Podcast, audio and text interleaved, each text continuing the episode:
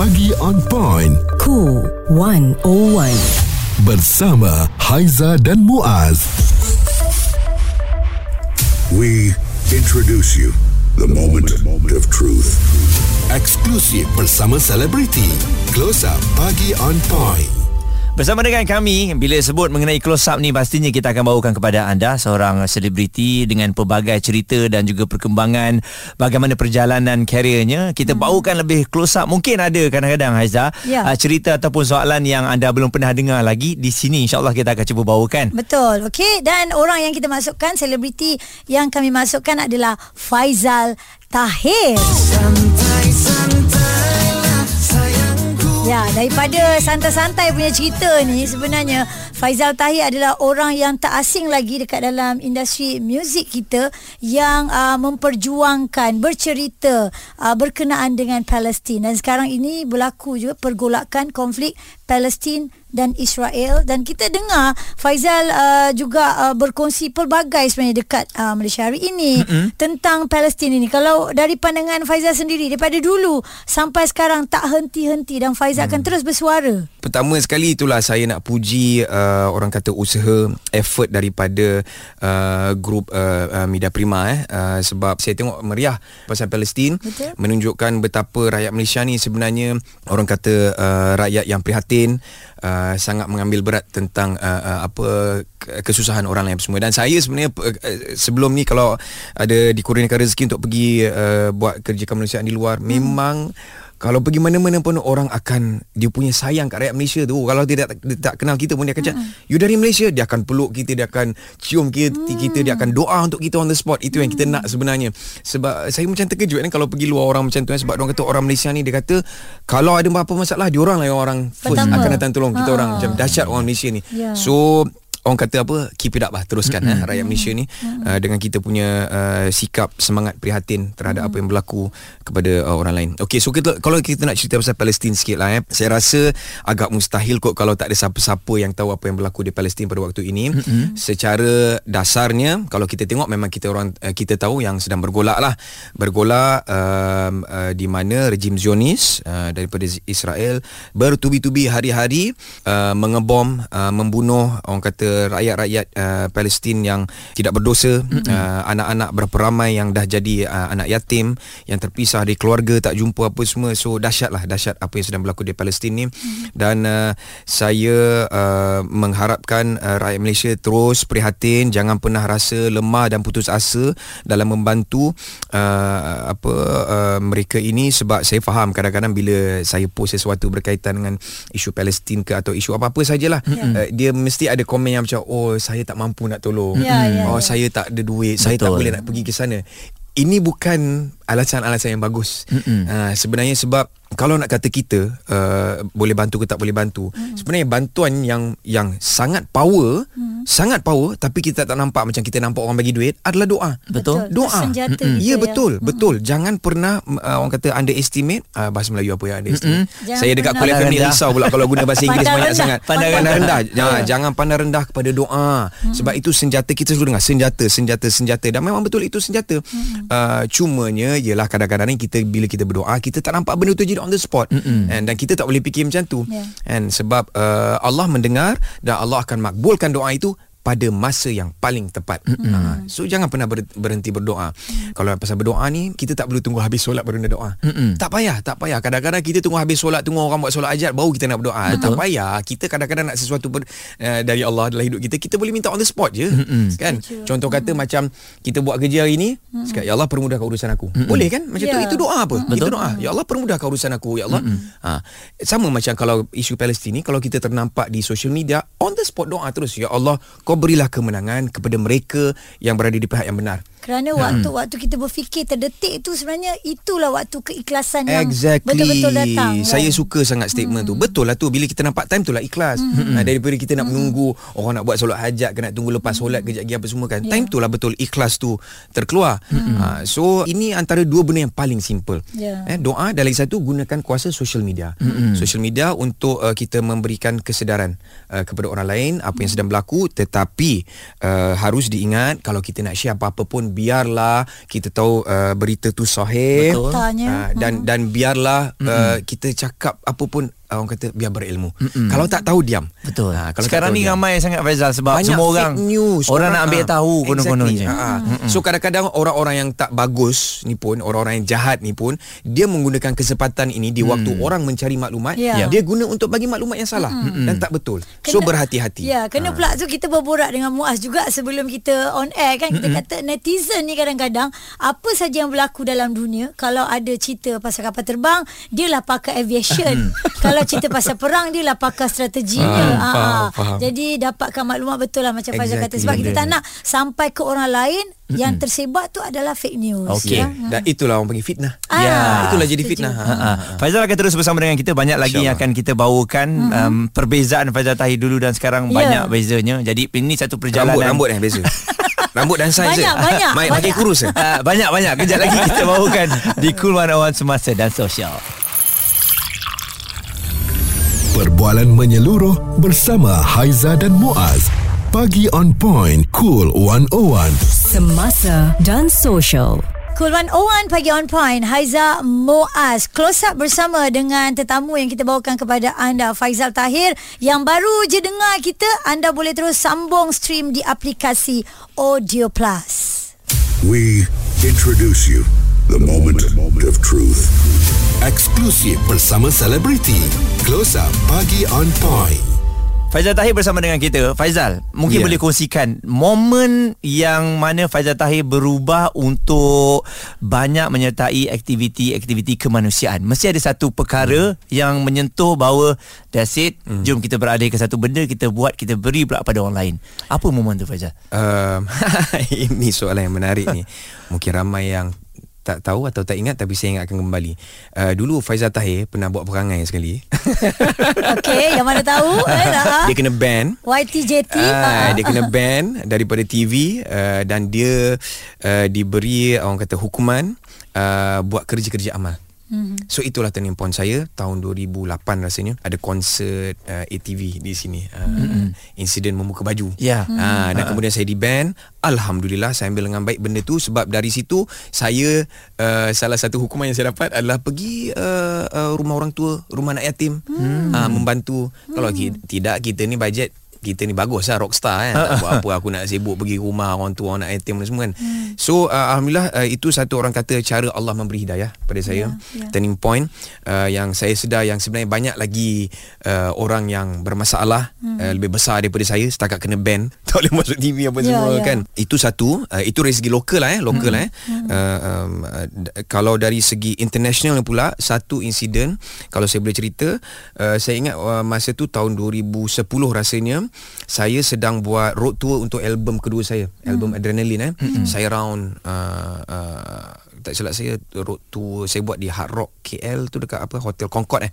Concord so saya ingat lagi masa itu saya sedang buat showcase orang kata uh, uh, tengah-tengah enjoy seronok dengar orang menjerit nama kita apa ni semua kan. Biasalah kan. Uh, uh, uh, terlompat-lompat menyanyi apa semua kan buat konsert. So uh, saya habis Uh, showcase saya tu di Hard Rock KL masa tu saya masuk bilik saya macam biasa saya uh, malam sebelum tidur saya akan buka Twitter sekarang orang panggil X Hmm, Ya. ya. Ha, berita. Saya suka baca berita sebelum saya tidur. Saya nak tahu apa dah berlaku hari tu apa semua. Hmm. Dan masa hari tu lah keluar berita yang ada satu bot flotilla uh, Mavi Marmara tak silap saya. Kita punya yang berhormat KJ pun terlibat sebenarnya masa tu. Dia ada terlibat dalam dalam trip tu nak membawa bantuan ke Gaza. Betul. So ada uh, rakyat Malaysia dalam tu yang ditahan uh, oleh rejim Zionis ni. So waktu itulah saya macam Astaghfirullahaladzim Apa benda aku buat ni? Aku dekat sini duk sibuk Melayan syoknya Melayan melayan apa uh, uh, Nikmat Boleh buat show uh, uh, Bajet macam rockstar apa semua kan Hidup dengan senang Tiba-tiba dekat tempat lain ada macam ni. Sedangkan aku dalam keadaan yang sangat leka. Kan dengan dengan dunia mencari nama mencari populariti mencari duit apa semua kan. Sedangkan ada masalah sebegini yang sedang berlaku. So itu turning point saya sebenarnya hmm. untuk uh, uh, uh, orang kata apa hmm. lebih memberi fokus kepada benda-benda yang lebih penting hmm. uh, selain daripada saya mencari dan membuat nama saya sendiri Ya. Ya, untuk aktiviti kemanusiaan. Betul. ya. Itulah turning point saya. Dan, Dua ah, turning point, ah. Dan dia bukan uh, setakat berhenti kat situ. Lagu-lagu yang Faizal buat pun dah banyak berubah. Alhamdulillah. Ha, ha, Alhamdulillah. Ha, ha, ha. dengan assalamualaikumnya Betul. yang menyatukan itu saya tak nampak hanya kepada orang Islam tetapi semua Betul. bangsa. Betul. Uh, dan lagu-lagu yang seterusnya juga um, seperti lagu-lagu patriotik, lagu-lagu yang mengangkat uh, Malaysia. sesuatu yang berbeza lah Faizal. Alhamdulillah. Ha. Uh, itulah uh, kalau nak jawapan pendek dia umur lah. Okey. jawapan pendek. Ah jawapan pendek. Tapi secara tak langsung ni memang betul pun. Bila kita berumur uh, dah banyak pengalaman kita dah banyak lalui uh, orang kata pengalaman-pengalaman yang mematangkan kita kita sedar sebenarnya banyak benda yang lebih penting. Daripada untuk saya lah eh. Untuk saya eh. Saya cakap untuk diri saya sendiri eh, daripada aku duk sibuk nyanyi lagu cinta cintun apa benda semua kan. Uh, uh, apa lebih baik saya gunakan bakat yang Allah kurniakan pada saya ni untuk membuat sesuatu yang lebih bermanfaat yang mampu membawa semua orang bersama unite and menyatu padukan orang sebab Allah dah letak saya ni di satu platform yang orang lain tak dapat. Mm-hmm. Orang lain tak dapat platform mm-hmm. ni. Kan menggunakan industri muzik bakat yeah. untuk membawa orang bersama-sama bersatu. Mm-hmm. So uh, lagi satu adalah uh, sebenarnya peranan sebagai bapa. Mm-hmm. Uh, so itu banyak mengubah saya punya orang kata penulisan lagu, yeah. penyampaian saya apa semua sebab saya sedar sebagai seorang bapa uh, anak-anak akan nak tahu juga bapak aku buat apa ni. Ya. Eh, so bila anak-anak tahu bapak penyanyi dengar lagu, eh ni lagu apa ni tak faham lah. sampai syurga apa benda coba lagu cinta cintun semua ni. Hanyut lah. Ah, so saya kena memberi satu impact ataupun contoh yang baik pada anak-anak saya. So sekurang-kurangnya bila diorang dengar lagu saya, contoh kata lagu Malaysia ke negara Ya. aku ke assalamualaikum ke santai ke apa ke diorang boleh relate. Ah diorang boleh relate. Ah tak naklah diorang macam bapak aku ni syok sendirilah macam.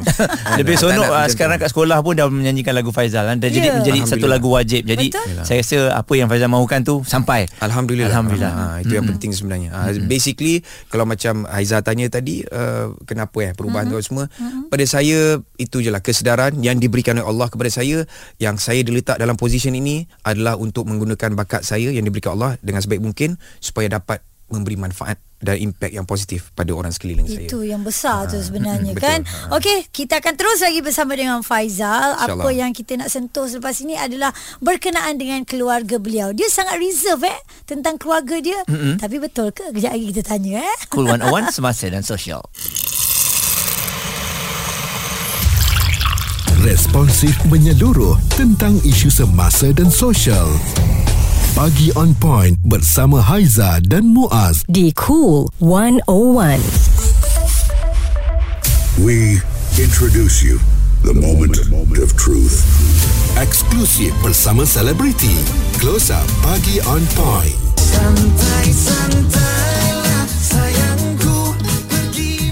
Santai-santai dulu. Ya kerana Faizal Tahir bersama dengan kita. Santai, Betul. santai, santai. Inilah individunya. Um, Kalau uh, anda yang mengikuti Faizal Tahir Dah nampak lah Memang perubahannya. Kalau dulu menyanyi di atas pentas Pentas itu seolah-olah dia punya. Dia baling spek eh, Orang lain akan tunggukan momen tersebut. Nak ambil spek tu. Nak ambil spek tu Apa? Dengan uh, ada uh, Rambutnya kipas akan um, Yelah di situ rambutnya akan bergerak-gerak. Jadi itu satu momen Ya. Yang yang mana sekarang ni dah nampak dah perubahannya. Dan uh, Faizal Tahir bersama dengan kita Faizal mengenai keluarga ni hmm. uh, Kalau diikuti ya, Yang ni saya rasa hampir sama hmm. Dari dulu sampai sekarang hmm. Cerita mengenai keluarga Faizal memang jarang diperkatakan hmm. Kenapa Faizal memilih untuk tidak berkongsikan Banyak mengenai keluarga Saya rasa secara jujurnya lah eh hmm. itu yang terbaik sebenarnya untuk sesiapa pun. Uh, tapi kalau nak cerita dari mula eh pembabitan saya dalam industri muzik ni uh, isteri saya sendiri dah bagi tahu kalau ada apa-apa berkaitan saya punya kerjaya photoshoot ke apa benda kalau boleh dia tak nak terlibat. Dia yang request sendiri. Dan se- bila saya buat macam tu biasalah kita tak boleh nak nak sekat orang cakap kan. Ada je media yang cakap oh Faizal Tahir ni apa selfish, tak suka kongsi hal keluarga, orang nak tahu hal keluarga. Ada orang yang mengatakan oh bila dah jadi selebriti tu kenalah macam Keluarga ah, pun milik ah, semua ah, lah. You dah you dah Ah. jadi selebriti, you lah dah kan. jadi public Ah. figure, you kena share juga orang nak tahu kan. Tanpa peminat siapalah kita. Ah, macam itulah contoh Ya, lah benda-benda ya. yang keluar kan. Uh, tetapi itu tak betul sebenarnya. Apa yang isteri saya cakap masa tu betul lah. Biarlah fokus tu spotlight tu pada saya sebab yang selebritinya, yang public figurenya saya Faizal, bukan keluarga ya. saya. Dan saya seorang ayah yang saya rasa uh, secara jujur saya nak keluarga saya membesar sebagai orang biasa sebab hmm. saya pun membesar sebagai orang biasa hmm. uh, saya membesar macam orang biasa duduk budak kampung nakal buat kerja-kerja mandi sungai benda semua kan hmm. uh, tak ada orang uh, uh, apa tak ada spotlight orang orang nak uh. uh, so basically saya nak keluarga saya membesar uh, macam biasa uh, dan sebenarnya uh, secara jujurnya uh, uh, nasihat untuk diri saya sendiri kita ni dalam hidup ni bila kita buat apa-apa pun kita kena ingat kalau kita tunjuk apa pun sama sekali hmm. Tak semua orang akan suka. Ya. Tak semua orang akan suka, tak semua orang akan senang hati dan uh, boleh menimbulkan perasaan iri hati, uh, dengki uh, dan ini benda-benda yang uh, kalau uh, kita biasa dengar boleh menimbulkan fitnah lah. Mm-mm. Boleh menimbulkan fitnah. Contoh eh, contoh. Penyakit ain, Ah, ya. ah, betul, mm penyakit ain lah, penyakit ain. So kita tak tahu. Contoh kata, memang saya boleh kata uh, okey, saya cakap ni untuk diri saya sendiri eh, macam uh, Muaz ada cakap tadi ada je orang yang suka share pasal keluarga. Ya. Tak ada masalah. Saya hanya akan share kalau benda tu saya rasa baik dan boleh memberi manfaat kepada orang uh, yang yang membaca atau melihat. Macam contoh kata saya pernah post pasal saya hantar anak-anak pergi sekolah pagi. Ya. lepas tu saya marah seorang tu sebab bergaduh. Lepas tu kopiah hilang. Lepas tu saya share pasal anak saya yang ketujuh yang down syndrome. Ya. maklumat yang orang kata ilmu yang penting orang boleh belajar. Itu alhamdulillah tak ada masalah. Saya okey nak share tu. Tapi kadang-kadang macam minta maaf eh uh, untuk diri saya sendiri. Kadang-kadang bila kita tunjuk kita baru kahwin lah eh. Ha-ha. tunjuk kita buat uh, event besar-besaran ada je orang yang tak boleh terima benda tu. Betul. dan dari situ bila ada perasaan iri itu uh, ada perasaan dengki itu um, waktu itulah uh, apa syaitan menge, uh, menjalankan tugas dia kan? Uh, dan lagi satu kalau bukan dari segi dengki dan iri pun saya berfikir tak semua orang dapat uh, nikmat contoh kata makan eh mm-hmm. saya makan beramai-ramai dengan keluarga mm. tak semua orang ada keluarga ramai macam tu Betul. dan boleh duduk makan sama-sama makan sedap bersama mm-hmm. akan ada orang rasa macam sedihnya aku tengok aku mm. tak boleh buat macam ni mm-hmm. so kena menjaga hati orang Ya, lain Dia dia kalau dalam gembira kita tu sebenarnya ada juga orang yang menangis. Exactly, hmm. betul. Ah. Contoh kata macam contoh saya tunjuk oh saya dapat anak ketujuh hari ni, hmm. saya tunjuk saya happy semua. Akan ada orang rasa down tau. Betul. Aku betul hanya Faizal ni. Aku kahwin 8 tahun, hmm. seorang anak pun tak ada. Ini saya tak tipu eh. Ya. Ini benda betul eh. Hmm. Ha, so kita tak nak ada perasaan macam tu hmm. pada orang lain. So benda-benda yang kita rasa macam satu nikmat pada kita yang Allah bagi kita, kita, orang lain ada yang tak dapat macam tu.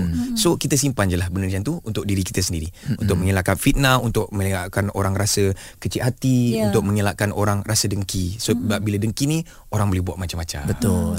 Dan Faizal bercerita dia ada tujuh orang anak hmm. uh, dan keterbukaan Faizal hmm. untuk berkongsi tentang anak syurganya hmm. iaitu uh, Mariam, Mariam, ya. Ah. Mariam, Dan uh, kita melihat ini salah satu uh, perkongsian yang tak semua juga selebriti hmm. yang nak share. Betul. Uh, dan kita berpendapat bahawa ada sesetengahnya Faizal bukan selebriti saja uh, orang biasa pun apa pun pekerjaan mereka kadang-kadang mereka menyembunyikan Hmm, faham. benda begini. Jadi Faizal merasakan ini dapat memberi manfaat kepada orang yang menonton. Betul mm-hmm. uh, Sangat tepat sekali Saya Tak apa Kita respect orang yang Tak selesa nak kongsi Tapi saya rasa Saya dah diberi Satu platform mm. uh, Satu nikmat daripada Allah Di mana saya ada followers Yang okey tak banyak sangat Tak adalah sikit sangat Adalah juga followers saya Yang mana saya boleh kongsikan maklumat Yang bermanfaat Yang bagus Saya share mm. Sebab saya faham Sebagai seorang Bapa Sebagai seorang ibu Bila dapat anak yang Saya tak nak cakap tak sempurna Ya. Tetapi Special Lain mm. Akan ada rasa macam Kenapa aku Kenapa? Why? Why me kan? Ah, Ha. Kenapa anak aku jadi macam ni apa semua mm-hmm. Saya rasa itu satu peluang Untuk kita reflect diri kita mm-hmm. Untuk mengambil benda tu sebagai satu ibadah sebenarnya Untuk kita menambah pahala kita Bila kita dapat benda macam tu Ujian macam tu mm-hmm. Dan pasal anak saya Down syndrome tu Pasal dia punya uh, progress Yes. Ah, Saya share progress mm-hmm. dia Itu semua saya rasa maklumat yang penting Untuk ibu bapa ambil tahu mm-hmm. Yang ada anak Down syndrome uh, Macam contoh kata uh, Saya tunjuk yang saya masih uh, uh, apa Berusaha untuk hantar dia pergi buat fizio Bagi dia rasa macam uh, Kenikmatan hidup normal, kan? Ya, Ha, betul. ha. Sebab itu semua sebagai satu ibadah untuk mak bapak. Bila ada anak macam tu, kita punya kehidupan berubah kan. Uh, dan uh, benda-benda yang macam pada saya kita ambil benda sebegitu untuk kita menambahkan ilmu. Contoh kata, let's say lah eh, kita tak ada anak yang macam tu pun yang Down syndrome ke apa, tapi bila kita tengok orang lain cerita, oh sebenarnya orang ni macam ni. Oh so Kita kalau layan pun faham. layan macam budak biasa je. Tak payah nak layan special macam kadang-kadang ada orang tengok anak special autism ke Down syndrome dia takut. Ah, dia tak tahu macam mana aku nak layan apa budak ni. caranya kan? Kurang Ah, ilmu lah Macam mana aku nak mana ah. So bila saya berkongsi macam tu Supaya orang rasa macam Oh ini okey je Normal je Down syndrome pun okey je Tak ada masalah pun Boleh je lah macam biasa ah, So sebab itulah saya berkongsi Ya. Pada saya benda-benda yang boleh Membuka mata orang Lebih terbuka Dan uh, orang kata ilmu yang boleh Buat orang lebih selesa Bila Ya. bila dalam keadaan Ataupun situasi Ada anak-anak special sekeliling Ya. mereka lah. Kadang-kadang bila tengok keluarga macam tu pun dia menidakkan untuk menegur keluarga tersebut lah. Betul. Sebab tak tahu eh, tak tahu Ha, nak cakap contoh, macam mana. Contoh kata Ha. macam dulu eh Ha. Dulu uh, saya ada baca kisah-kisah Macam kalau ada keluarga ni Kalau, kalau keluar pergi shopping mall apa Keluarga tu ada anak yang special Down syndrome kan akan ada satu keluarga contoh eh hmm. cakap oi uh, ini dia ni jangan jangan tegur jangan jangan Ah. pergi dekat nanti uh, budak tu mengamuk ke apa tak bagus Ah. tak Ya, bagus tak sihat lah macam tu. Anak-anak dia pula dengar. Betul. Ah, kan Ah. persepsi Betul. tu eh, dah- tak dia ah. bagi tahu anak dia Dia bagi tahu anak dia. Ah. Jadi kalau dah mak begitu bapak begitu tak ke anak ikut Ya. kan. Contoh kata saya Ya. pernah tengok eh saya pernah tengok orang sendiri bercerita eh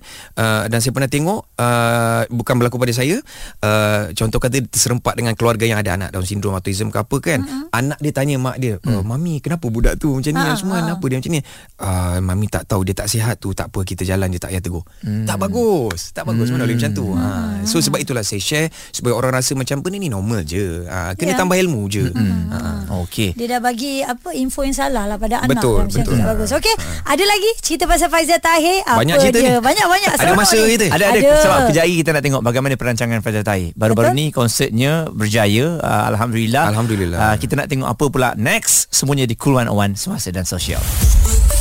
Suara serta informasi semasa dan sosial bersama Haiza dan Muaz. Pagi on point. Cool 101. Haiza dan Muaz di Cool 101 Pagi On Point. Faizal Tahir, kita bawakan kepada anda close up bersama pagi ini. Uh, apa lagi anda nak tahu tentang Faizal? Semua tadi secara detailnya dah ada dan kita nak kongsi ni tentang konsert yang dia buat baru-baru ni sold mm-hmm. out. Nak beli dari celah ni tak boleh dari celah ni dah tak ada dah. Maaf, dah habis. Dah habis Ha-ha. Sebab uh, Faizal punya konsert kali ni Harga tiketnya Ini menjadi isu jugalah kan Sebab dia lain pada lain Dia tak harga biasa Dia mahal Tapi Faizal Keberanian untuk buat konsert Dengan harga mahal hmm. Untuk artis tempatan ni ma- Macam mana awak melihat perkara ni? Ah okey, mungkin saya boleh clarify, saya boleh uh, memberi pencerahan kat sini.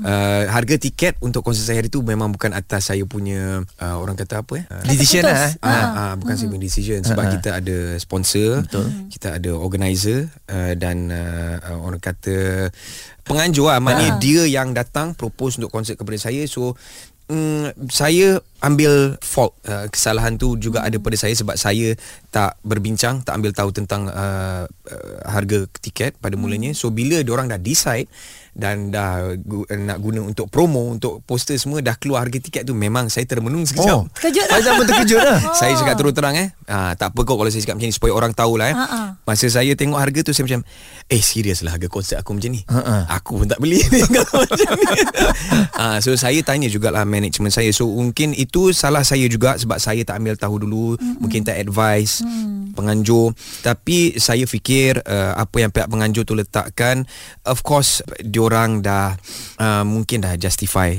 uh, Itu harga yang sesuai mm-hmm. uh, Dengan saya mm-hmm. Dengan uh, apa yang akan dipersembahkan Dan pada masa yang sama Saya rasa disebabkan harga tiket macam tu Dia meletakkan satu pressure Ataupun tekanan yang baik pada saya Untuk saya perform dengan sehabis baik mm-hmm. Sebab orang dah bayar banyak tu Ya. Saya kenalah bagi Satu persembahan Yang harga dia sesuai Betul 200% dengan, lah. dengan, dengan, dengan, dengan harga tu mm Mungkin kalau dia letak harga RM30 Saya punya performance pun macam RM30 jugalah kan? Tapi Faham kan? kita Ah. tak mustahil Faizal akan bagi lebih sebenarnya Ah, juga. sebenarnya Ah. macam tu, Lagilah kalau bayar Betul, lebih kan. Ah, ah. Ah, dan ah, kalau tengok konsert sebegitu, itu konsert solo yang skalanya besar lah kan. Pertama kali sebenarnya Ah, ah. Se- Mungkin sebelumnya saya pernah buat showcase lah uh, Tapi di orang kata tempat yang lebih kecil uh, Tak adalah sebesar WTC Dan saya rasa Alhamdulillah uh, Pada permulaan rasa Rasa orang kata Rasa kurang Kurang confident Untuk buat konsert tu Tapi selepas buat konsert tu Rasa nak buat lagi tu ada tu. Ya. Ah, Sebab betul. melihat sambutan Itulah pentingnya semangat kan. Orang memberi semangat kan Peminat-peminat ni. Sebab saya secara jujurnya uh, Pihak uh, Ada uh, pihak tertentu yang nak memujuk saya buat konsert ni Bertahun 4-5 tahun dah nak pujuk saya Tapi saya tak nak. Uh, Saya tak confident. Uh, Tapi Alhamdulillah saya rasa Saya dah beri sehabis baik InsyaAllah. Dan rasanya semua yang datang hari tu Macam saya cakap Saya pernah janjikan Keluar Dewan dengan satu benda yang Lain lah InsyaAllah baik Hati-hati Itu. sebelum datang Level ya. la, Ah. Level yang lain. Ya. Tak nampak pun Haizah Ah, Haizah ada di belakang. Oh. Ah, tapi saya nampak ada Arif Sata. Saya tu, saya kebetulan- Siti pun datang Ah, betul. Terkejut saya Terkejut saya Masa Sokongan. masa PC tu ah, Saya buat PC untuk Faizal Tahir Masa hmm, konsert ni Ya. kan Saya berjumpa dengan penganjur Dia kata Bos you boleh jual ke You don't worry Confirm habis Tiket tak jual lagi tau Aizah Ah, ah, ah. Tapi dia cakap You don't worry Confirm habis Cakap Oh ini mentality business Yang Betul. A lah bagi saya lah Ah, ah. Cakap Don't worry habis Lepas tu bila Faizal kata Okay tiket sold out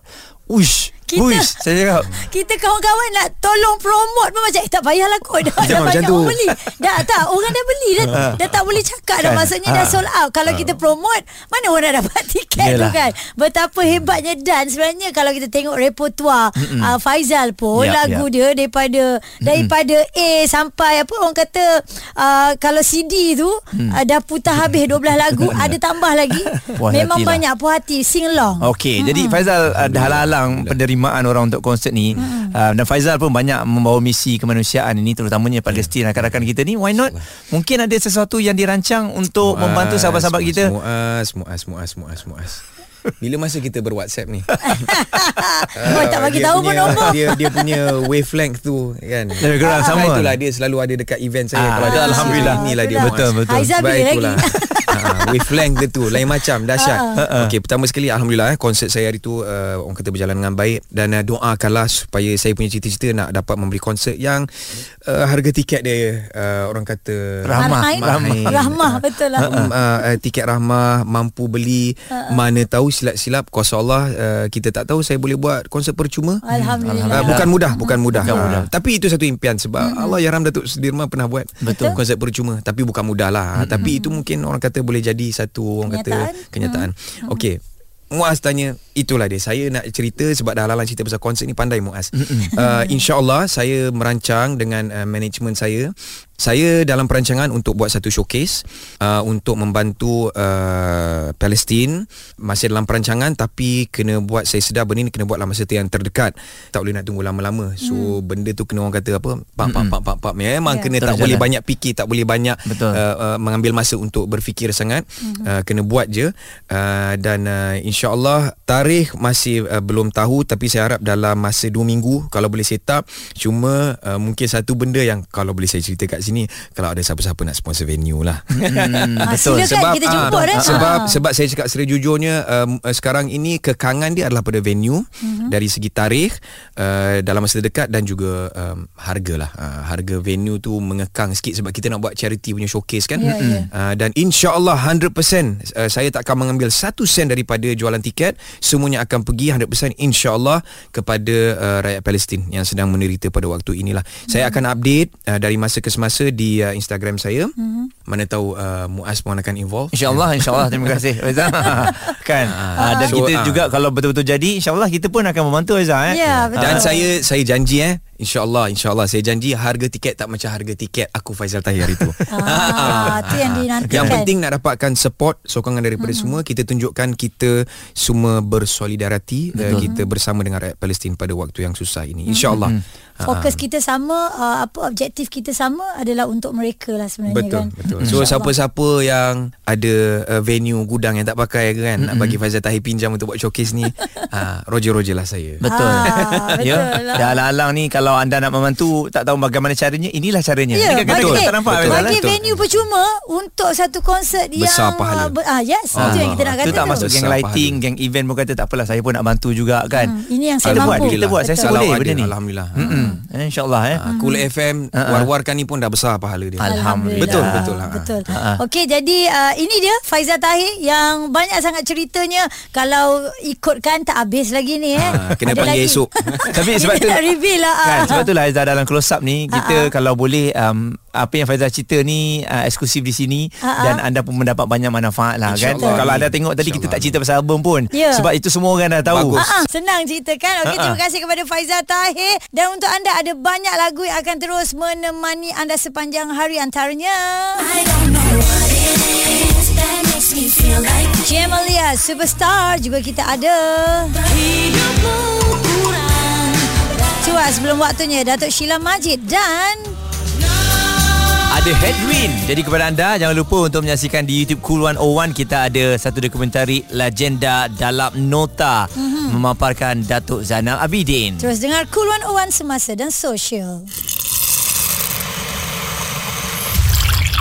Responsif menyeluruh tentang isu semasa dan sosial. Pagi on point bersama Haiza dan Muaz. Di Cool 101.